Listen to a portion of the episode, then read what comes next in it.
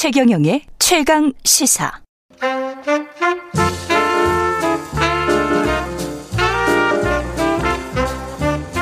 세상의 모든 뉴스를 탐구합니다. 김준일의 뉴스 탐구 생활. 네, 화제가 되는 이슈를 깊이 있게 파헤쳐보는 뉴스 탐구 생활. 세상 모든 것이 궁금한 남자 김준일 뉴스탑 대표 나와 계십니다. 안녕하십니까? 안녕하세요. 오늘은 청와대, 청와대 개편안. 네, 청와대 개편안 예. 가지고 왔습니다.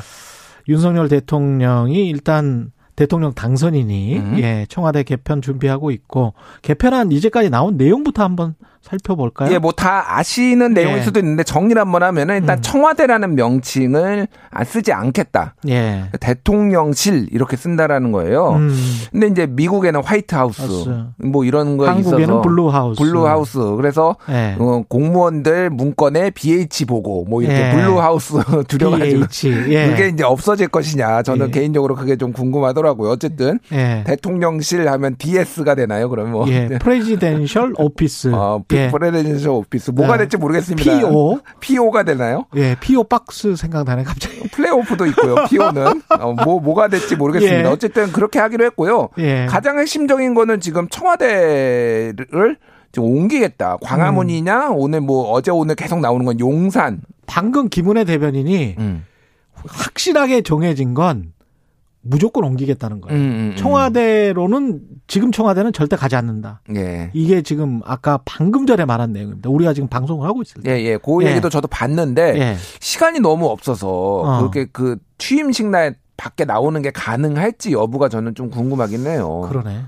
바, 바꿀 게 너무 많거든요. 어쨌든 예. 뭐 그거 하나 또 하나는 이제 조직 개편이 있는데 그렇죠. 한마디로 아니면 슬림화 슬림화 음. 하겠다라는 거고 그 중에서 가장 눈에 띄는 거는 민정수석실 폐지하고 수석 비서관제도 폐지하고 제2부속실 폐지하고 음. 수석 비서관제도는 일단은 뭐 민정수석, 정무수석 있잖아요. 수석이라는 게 붙자 다 비서관이거든요 원래. 예. 근데 거기에 수석이다라는 네. 건데 그거를 지금 안 하겠다라는 거예요. 어. 그리고 또 하나는 이제 민정수석 오늘 주로 얘기할 텐데 민정수석실 없애는 거 제2부속실은 아시다시피 영부인, 영부인 영부인이랑 호칭 안 쓰겠다고 했으니까 예. 대통령 배우자 예. 이제 이 김건희 여사. 김건희 어. 여사가 되겠죠. 예. 이제 이 정부에서는 예. 여기 이제 뭐 보좌하는 건데 그것도 음. 없애겠다. 음. 뭐 그런 내용이 이제 핵심적이죠.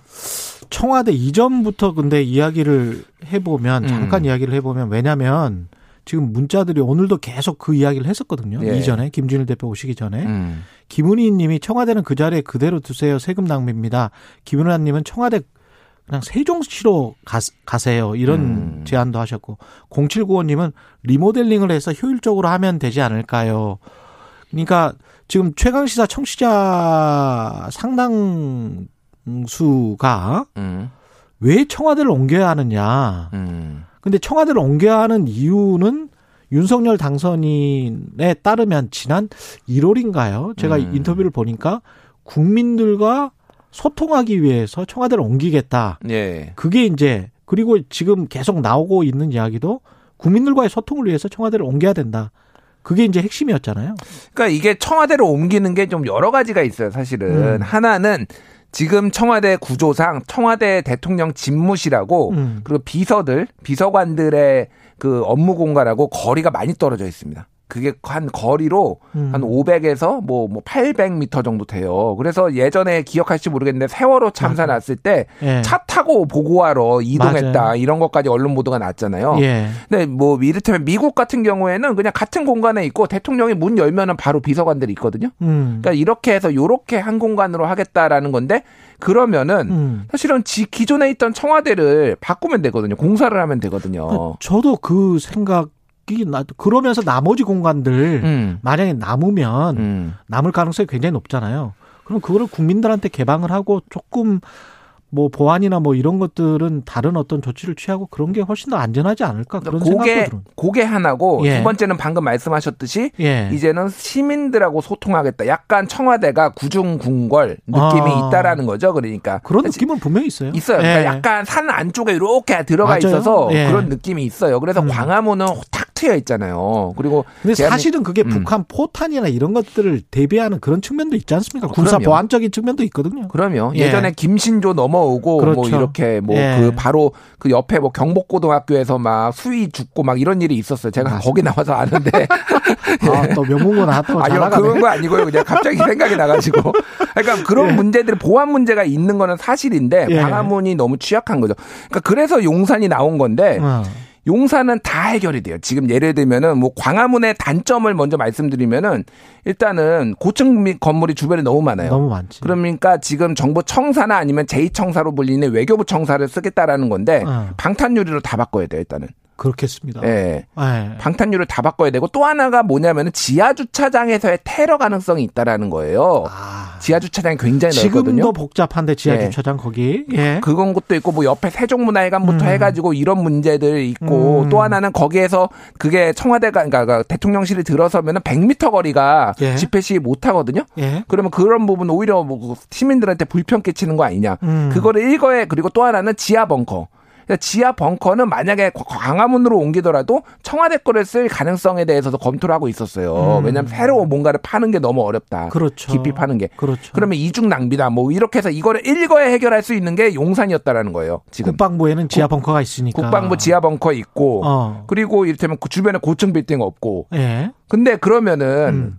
구중 궁궐 느낌은 거기도 마찬가지거든요. 거기도 한참 들어가야 돼요. 한참 들어가야 되고. 예, 국방부 출입 기자실도 한참 들어가야 되고. 예. 예. 그러면은 그리고 사실 사람으로 따지면은 예. 오히려 그 뭐 이를테면은 청와대 주변에 삼청동 뭐 이런 데가 더 많아요. 거기에 뭐 이렇게 쇼핑하러 오시는 분들도 카페도 있고 뭐 그 청 총리 공간부터 그렇죠. 해가지고. 예. 근데 거기는 오히려 더 어떻게 보면 인적이 대, 드물어요. 대로변이고 인적이 좀 드문 곳입니다. 그리고 바로 앞에 이제 용산 미군 기지가 있기 때문에 음.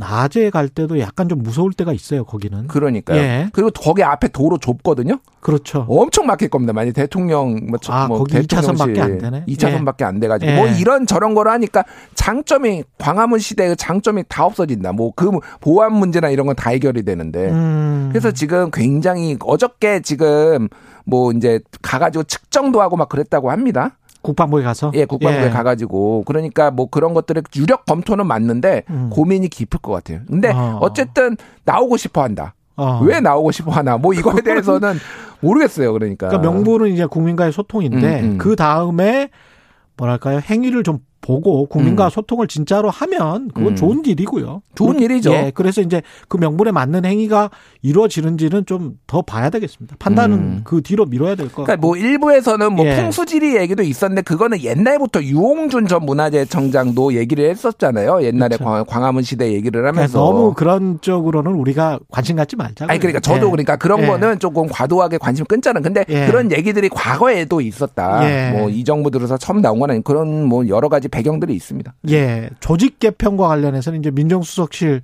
주로 말씀을 하실 텐데 음. 청와대 조직이 원래 어때 어땠습니까? 청와대 조직이요. 예. 너무 많이 바뀌어 가지고요. 모르겠습니다.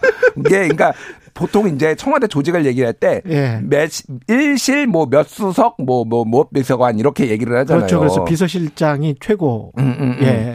그러니까 이게 1실이 됐다가 3실이 됐다가 예. 4실 문재인 정부 때 4실까지 됐어요. 예. 그리고 지금 그리고 수석 비서관도 예. 몇 수석, 뭐 9수석, 8수석, 7수석 이렇게 계속 바뀌어 왔고요. 아. 정부 때마다 9수석까지 있었어. 예, 예, 예, 예. 그러니까 지금 대표적으로 보면 이렇게 보시면 돼요. 지금 각 정부마다 한 번씩 다 없앴다가 다 새로 만들었어요. 음. 예를 들면은 김대중 정부가 문정 뭐, 뭐 출범하자마자 민정수석실 폐지했거든요. 예. 근데 1년 반 만에 다시 만들었습니다. 어. 그리고 노무현 정부는 정무수석실을 안 만들었어요. 음. 당청 분리를 하겠다. 예. 근데 정무팀장을 겸하는 대통령 정무비서관직을 신설을 해요. 1년 반 뒤에 없앤 어. 다음에. 그리고 이명박 정부 같은 경우에는 그러니까 이 예를 들면 정책실, 비서실 이런 거를 3실이 있었는데 이거를 음. 1실로 대통령 비서실로 1실로 통합을 해요. 어. 근데 이거 정책실장 나중에 또 만듭니다. 아, 2실로 다시 예, 예, 다시 만들어요. 예. 2실로. 박근혜 정부 때는 그러니까 이명박 정부 때 인사수석실이 없어졌거든요. 예. 인사수 근데 박근혜 정부 때 6년 만에 2014년 6월에 인사수석을 신설합니다. 어. 그러니까 인사 난맥상이 계속 이어지니까. 그러니까 한마디로 얘기하면은 처음에 모든 정부는 우리 슬림화할게. 우리 그 제왕적 대통령제 좀 권한 내려놓게 하면서 전부 다 축소 지향형으로 갔었군요. 축소로 갔다가 네. 근데 하다 보면 슬금슬금 하나씩 생각이 나는 거. 이게 좀 부족하지 않나? 그렇게 해서 또 하나 만들고 또 하나 만들고 해서 다시 도로 커졌다. 이거의 반복의 역사다. 이렇게 보시면 될 것 같아요. 실제로 들어가면은 일을 하려다 보니 음. 부족할 수밖에 없, 없다는 측면도 있을 것이고 있을 거 있죠. 청와대 직원들 이야기를 과거 정부들 이야기를 들어보면 진짜 일은 많이 하더라고요. 아 많이 해요. 거기에 예. 죽어요, 진짜 제가 뭐 얘기 뭐 새벽 6시부터 가 가지고 그러니까 그렇게까지 해야 되나 저는 솔직히 예. 그런 생각도 듭니다. 아침 그러니까요. 6시부터 밤 11시 12시까지 있어야 밤 11시까지 되는. 보통 하더라고요. 예. 예. 뭐그 정도로 일이 많냐고 하니까 일이 많대요, 진짜로. 주 120시간에 실현할 수 있습니다. 거기는 거기는 거기는 이미 실현됐어. 어, 예, 예. 자, 근데 이제 핵심은 민정수석실이에요, 지금. 예. 민정수, 민정수석 잔혹사라고 있잖아요. 예. 박근혜 예. 정부 때 우병우, 지금 뭐 조국 그 장관도 이제 이 정부 때 있고 민정수석실이 하는 일이 너무 많아요. 음. 하나는 민정, 민정이라는 게 국민의 마음을 살핀다라는 거거든요. 그렇죠. 그리고 공직기강, 아. 그리고 법무, 반부패 이게 다 있어요. 그러니까 한마디로 얘기하면은 무서운 게 다 있구나. 여기. 여론을 예. 살피고 공직기강 바로 잡고 음. 법률 무죄, 법무부랑 계속 어, 검찰이랑 조율하고 반부패 업무도 수행한다. 이렇게 하면 너무 막강하네. 거, 너무 막강하고 너무 막강하네. 비대해요. 예. 그리고 업무의 영역이 도대체 어디까지가 그러면 민심을 살피는 거고 어디까지가 공직기강을 바로 잡는 것이며 뭐하네. 어, 디까지 반부패 업무를 하는 것인가. 예. 그러니까 여기서 항상 월권이 나와가지고 뭐 음. 이제 윤석열 당선 인도 얘기했던 사직동 팀 음. 2000년에 없어졌지만은 이를테면은 경찰이 따로 다 뭐 뒷조사 같은 거 했던 거잖아요. 예. 그러니까 이런 일의 이제 부작용들이 발생하고 너무 여기에 사실은 정무수석과 민정수석은 거의 그러니까 핵심이잖아요. 예. 그러니까 여기에 권력이 너무 많이 집중되는 거예요. 그러니까 음. 특히 이제 검찰과의 조율. 예를 들면 우병우 뭐 이런 분들이 와가지고 검찰 사실상 그냥 다 이제 좌지우지했잖아요. 예. 이런 문제들을 다 끊겠다라는 게 이제 윤석열 당선인의 생각인 거죠. 아, 근데 이게 다시 뭐 혹시 검찰 로 권한이 다 넘어가고 음. 혹시 그래도 검찰총장 출신이니까 음. 민정수석실이 원래 필요 없었던 거 아니야? 뭐 이런 어떤 의심을 하는 사람들도 있어요. 아, 뭐 그런 의심을 하는 네. 분도 있고 뭐 네. 그게 합리적인지 여부는 모르겠으나 뭐 할 수도 있죠. 그러니까 예를 들면은 굳이 민정수석이 안 하더라도 눈빛만 봐도 윤석열 당선 대통령의 눈빛만 봐도 다 알 것이다. 아. 뭐, 뭐 요런 얘기도 하고 있는데 예. 저는 그러니까 제가 지금 하는 거는 뭐 이를테면은 공직기강 이거는 이를테면은 예. 지금 뭐 특별감찰관이 한다라고 본다라면은 음. 나머지 기능들을 뭐 어떻게 할 것이냐. 요것들이 지금 어떻게 나눌 것이냐가 좀 관건인 것 같아요. 그렇습니다. 예, 예. 예, 권한을 나누고 또 어떻게 보면 또 정부 부처도 권한이 중복돼 있고 그다음에 예산도 중복돼서 쓰는 것들이 많잖아요. 예, 예.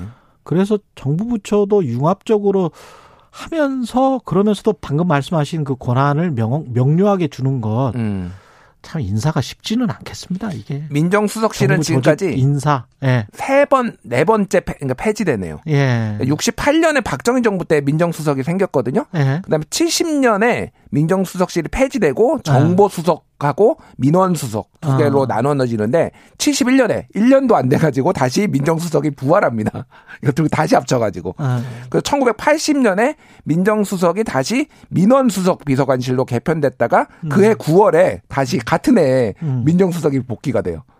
그리고 박, 그렇죠. 이게 맞습니다. 무슨 네. 얘기냐면은 네. 민정수석 없애야 되겠다. 이게 뭐 필요하다라고 했는데 권력자들이 유혹을 못 이기는 거예요. 이게 너무 편하거든 민정수석이. 근데 민정수석실을 폐지하겠다고 말한 그 명분은 분명히 이제 사정 기능 이런 것들 없애고 국민들과 직접 소통하고 이런 것이잖아요. 그래서 예, 예. 청와대 이전하고 어떻게 보면 일맥상통해요. 일맥상통하죠. 예.